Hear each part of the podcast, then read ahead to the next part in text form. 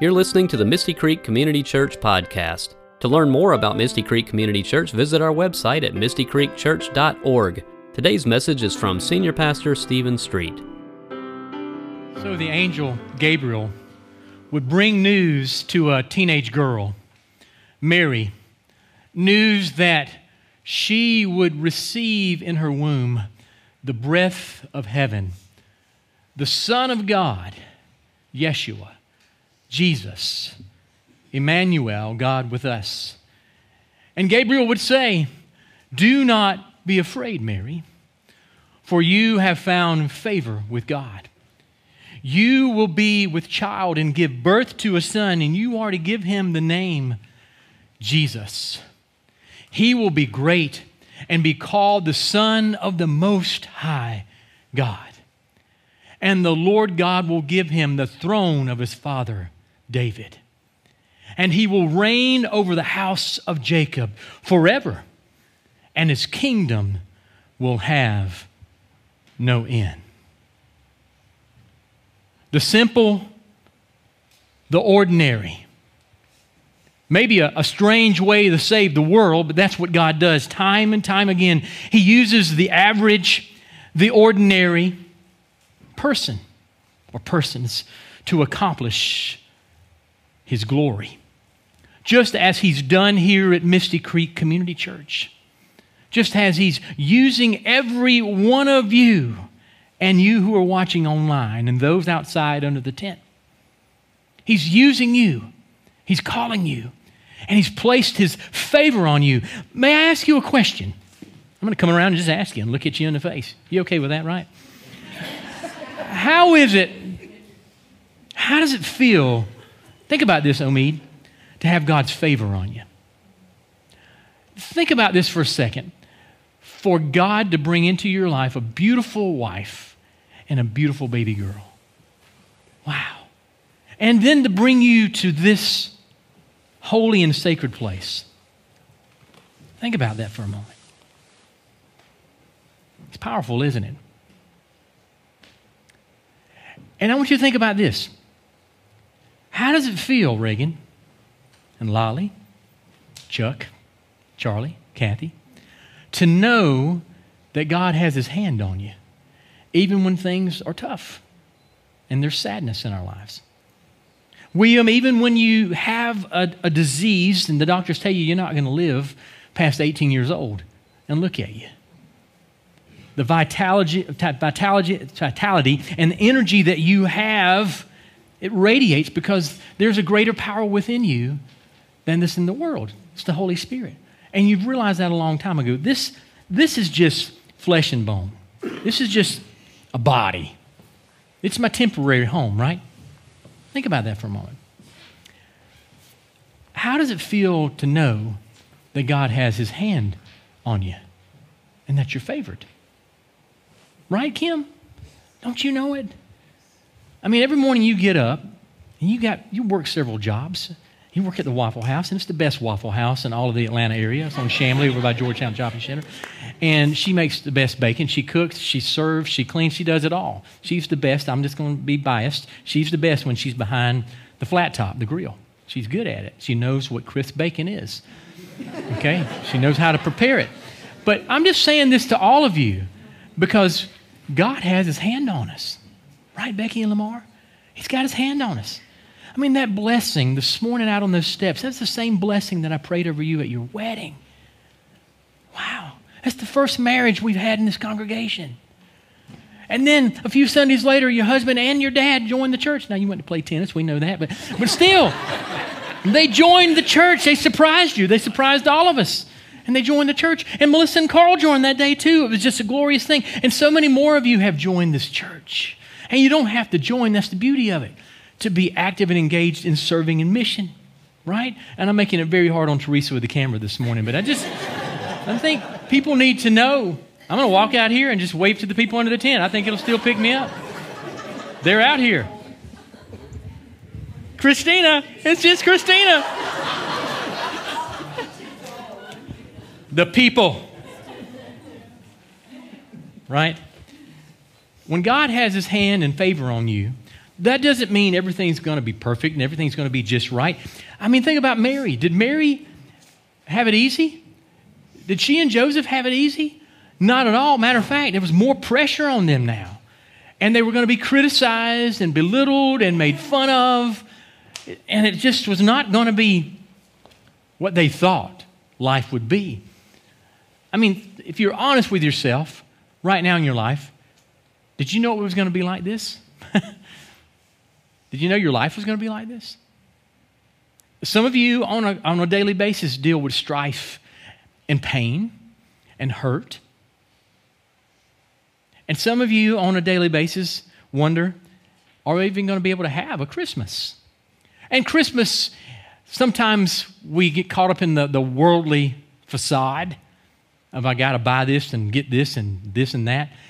When Jesus specifically wants us to know, you don't need any of that stuff. I'm going to give you everything that you need, not always everything you want. And God would give Mary and Joseph everything that they needed.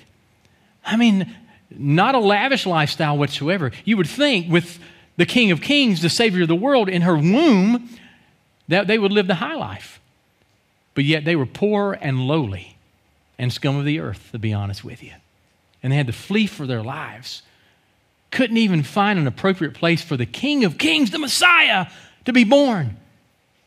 And they lay him in a feeding trough where animals eat. But doesn't that say something about the humility of the God we serve? that humility is not a weakness, it's a strength, it's a virtue, and it's a gift that God gives us. And so when Melissa and Carl were lighting this candle of hope today, there's only one hope. And that hope has a name, and it's Jesus Christ. And hope sometimes comes to us in the tiniest, minuscule of ways. But the fact is, we do have hope. Maybe it's a glimmer, but we do have hope at all times. The world can offer you no hope. The world can't offer you love or joy or peace. It can't offer you any of those things because those are godly concepts. So they come from Scripture. Only God can offer those things. And you have them. And God has given to you. We read about it when Paul, speaking to the, the Galatian church, he, he says, These are the fruits of the Spirit. And remember, the Spirit is not an it. The Spirit is a real person. The Spirit is part of the Trinitarian Lord that we serve the Father, the Son, and the Holy Spirit. And He says, You will have these gifts love, joy, peace, patience, kindness, goodness, faithfulness, gentleness, and self control. Those are gifts of the Spirit, not of the world. And so when this gift is given to Mary, she all at once possesses all of those gifts. And Joseph, the carpenter, the earthly father of Jesus. What's his role in all of this? I mean, if you've ever seen a manger scene, most of the time we place Joseph kind of just over away from the baby. It's like he's observing Mary and the child, and he's respectful of Mary and the child because this is their time. He wants them to bond. And moms, don't you know how important that is, right? Moms and grandmoms? You know how important it is for you to have that time to bond with the child. There's nothing like the bond between a mother and a child. Now, dads, we play a huge role as well. But our role is to be humble, to be caregivers, to be strong, and make sure our family is safe and protected no matter what comes against us. And that's exactly what Joseph did. He made sure they were safe and they were protected. But isn't it interesting how when we see those manger scenes, and this is the first Sunday of Advent, so we'll start pulling the manger scenes out. We see Mary when the child is finally born, how humble she is as she's kneeling down over that child and gazing in to the eyes of God, the Prince of Peace. It had to be a male craftsman to design it this way because a woman who's traveled 70, 90 miles given birth naturally, by the way. She didn't have an epidural, thank you very much. Bending over like that, that ain't happening for a while. But you see, she made a decision it's not about me, it's about him. And that's what mamas do. And that's what daddies do. We don't make it about us, we make it about them. But we don't forget that we need each other too, support each other.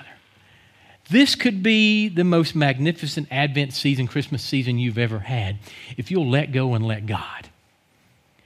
And let Him breathe that breath of heaven into you anew. For Jesus to be born anew in your life for the first time. And that's what Advent's all about. Adventus. Some of the things we're going to learn at our Advent study, and I would love to see you all there. Richard's like, I don't know if we can hold all these people. You got a big old sunroom, Richard. And I know you did that specifically for Peggy, and thank you for doing that. And Reagan's following suit. He's going to build one for, he may not build it, but Lolly's going to have one before long, too. We all know. So I just want to say a few things. I'm not going to make the message overly long today because, you know, we've got a whole season where we'll be singing, Come, Thou Long Expected Jesus. We don't want to rush it, y'all. We don't want to rush through, dashing through the holidays. The, the older we get, Doesn't it seem it just gets here faster and faster and faster? And then the younger you are, it seems like it takes forever. When's it going to be here? You know, I was thinking about these kids, how they've got it made. They just were out for Thanksgiving break, and in about two more weeks, they'll be out again for Christmas break. I don't remember having a break like that in school. But they get off almost a whole month off with just a little break, in, you know, two weeks in between of school. I just think that's interesting. So how do we how do we prepare the way of the Lord? here at Misty Creek. Mary had no idea what was going to happen. Angel just showed up, told her, Don't be afraid. You've found favor with God. You have found favor with God. So, how do you prepare for the way of the Lord? We've been asking this question not just during Advent, but since we began as a home church in the living room of the Menifees. So, these last several weeks, We've been anticipating acquiring this chapel and the surrounding campus, which you get the tour of the back building today when, you, when we finish this service. And we celebrate what God has done and what He will continue to do as He channels His Holy Spirit through this sacred place, this space that we call home now. You know, we've engaged in an extensive visioning process as a new church plant. We did that the very first year we existed. We're going to do that again January, February as a church. Our leadership team is going to go away, just them, and we're going to come back and we're going to have a, a visioning retreat together for a full day. We'll get that date to you soon. We want you all to be there because this is the family of God together, all of us. So, a critical church, we've asked ourselves as we've been processing things as a new church plant, we're still a new church plant, is we've asked, what does God desire? And I'm going to tell you what it is. I'm going to sum it up for you. I've read a bunch of books, and this is what God says out of, after all those books I've read about church planting. God desires that we prepare this community for revival. Man, I have read a lot of books, and that's what I got. And then it didn't come from the books. None of that did. It came from God. That we prepare this community for revival. But you want to know something? Ministry sometimes is messy, it's complicated. And then at times it's exhilarating. And then at times it's exhausting. Birth always is. And God has birthed something new here at Misty Creek. We got a lot of work to do, but we don't labor in vain, right? I said that earlier in the scripture outside. Be ye therefore steadfast, immovable, always abiding, abounding in the work of the Lord, knowing that your labor is not in vain. Here at Misty Creek, we don't say, I got to or I have to. We, we say, I get to, I want to, I need to, I'm going to. That's what we say. If you hear anybody with that ho hum attitude, remind them who they are and whose they are and why we're here and what God is doing. There's no room for negativity. I won't listen to it. Did you hear that? If it's helpful, if it's a growing edge, that's different. If there's a blind spot, that's different. We can present that to one another in what I like to call appreciative inquiry. I can say, Thank you for what you do, who you are, and what God has called you to do. But, brother, sister, I see this in your life. I see this happening to you. And I want to share, with God's love, I want to share with you what could happen if you're not careful. You see how that changes things?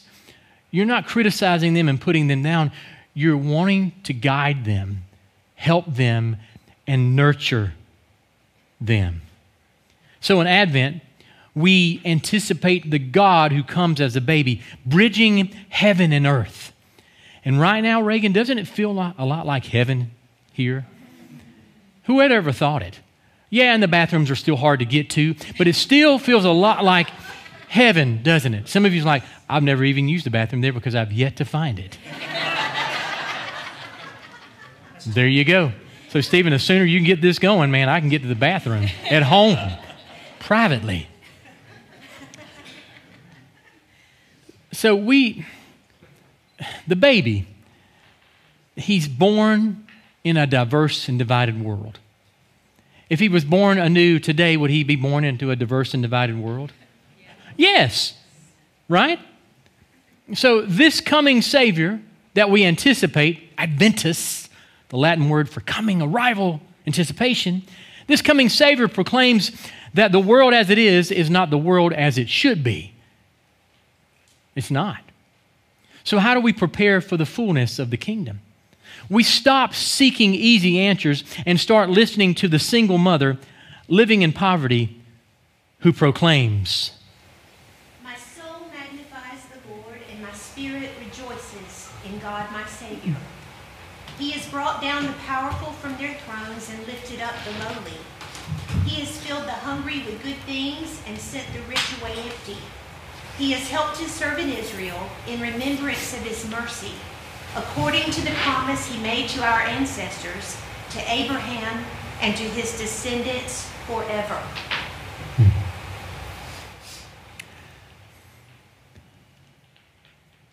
Mary received the greatest gift humanity has ever known. It was also one of the greatest responsibilities that a human being would ever bear. Christmas can become a time when we are concerned only about receiving. But giving is where we find the true meaning of the season. You see, we have the ability to see the needs that exist in our community. And God calls us to dash to others with a message of hope. This message, this Magnificat from Mary, is a message of hope. My soul magnifies the Lord, and my spirit rejoices in God, my Savior. I've got good news. I want to share that good news. And it's exhilarating news that I want to share with the world. And it's a message of hope that our community needs now more than ever. You see, Mary understood what it meant to give to others. Mary was a catalyst. You know what a catalyst is? An agent of change who understood what it meant to give to others. And we are catalysts. We are agents of change. We infuse a little more hope into this world every moment that we're alive, and we provide affirmation and we assist someone. And it might be something very minuscule, it provides hope. So, this scripture today, Mary's song, is a song. John Wesley believed that it was a means of grace that Mary was experiencing. That work among the poor is a means of grace, that serving is a means of grace, that giving oneself away is a means of grace. When we do acts that are beacons of hope, God, not we, do the action. Mary realized how much God had done for her. She could not help but acknowledge God for these great things. We're all on equal footing when it comes to the hope of salvation. It's a gift, a free gift that God offers us. We need to receive it and we need to live according to his ways and follow his direction. You know, Mary places us in the same category of being in low estate. She was in low estate. And sometimes in our lives, we can, we can feel that we are in low estate. Just not a good status. We just don't have much. We're struggling. What's my purpose? Mary was in that point of her life. Mary understood God's concern for the lowly, the hungry, the disadvantaged because she knew what it meant to be put in that category. And this was a turning point for Mary. By doing this ultimate act of service, she became the servant instead of the one others serve. This is the hope that we have. One minute we need service, the next minute we serve. One of my specific tasks today is about helping our congregation to continue the spirit of service. We are a missional church. We don't want to forget that. That's who we are. I've never served a church, and I've served some pretty large churches, folks, with such a service emphasis. There are a lot of big problems that, lowly as we are, we cannot dare solve. But the message of the Magnificat is that we don't have to solve them all. We need only to follow our merciful and mighty God who comes among us in the tiniest, most imperceptible of ways, favoring the small, the weak, the lowly, and promising faithfulness from generation to generation. Everyone needs a week to remember what it means to be a servant and have a servant heart. What serving has meant in your life. And how will you, beginning right now, dash to comfort others during the season? How will you not make it about you and all the stuff you're going to buy and all the stuff you're going to give away to your family? How are you going to find those in need and dash to offer comfort and hope? The scripture in Luke is beautiful because it's Mary's personal story unfolding right before our eyes.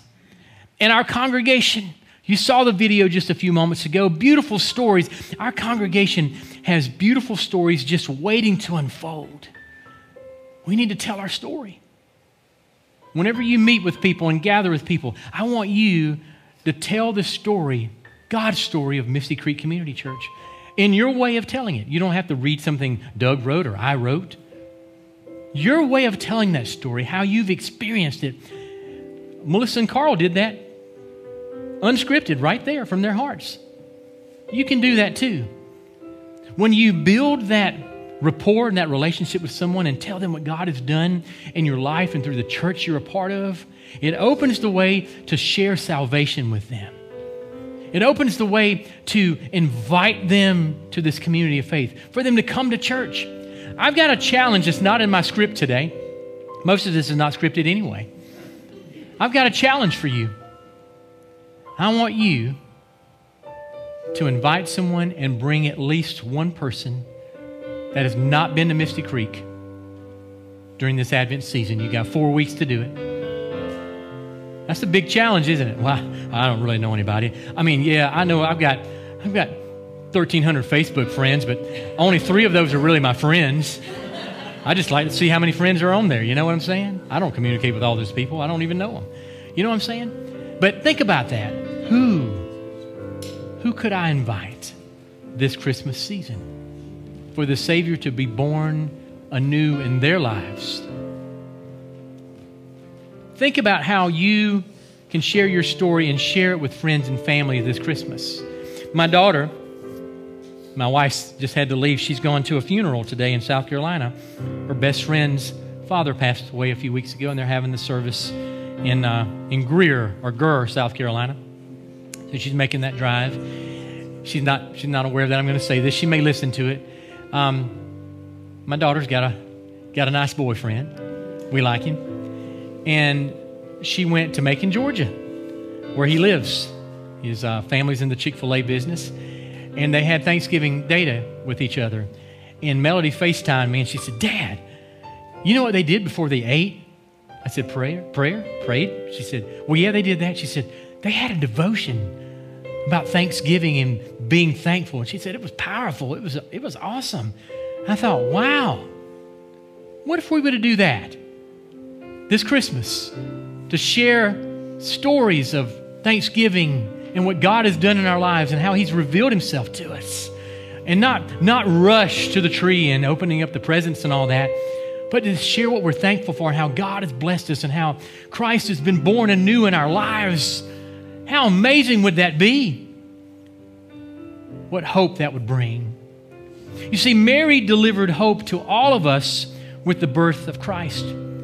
This Advent season, we light these candles to remind us that hope, peace, love, and joy are to be shared in some way every day, not just during Advent. When we serve others, we provide hope to the ones we serve and to us as servants. Let us become beacons of hope, peace, love, and joy as we dash to comfort others this season. Folks, that's, that's really a different kind of Christmas, isn't it? I believe we've learned something over this pandemic, over this time of isolation that many of you have faced. We've learned that we don't need all the stuff. Even though Amazon is overwhelmed right now, Reagan and Lolly's son Parker works for Amazon. My brother in law does, and this is overwhelming right now. We realize we don't need all that stuff. We need each other. And more than that, we need our Savior. We need to rely on Him first and foremost. So as we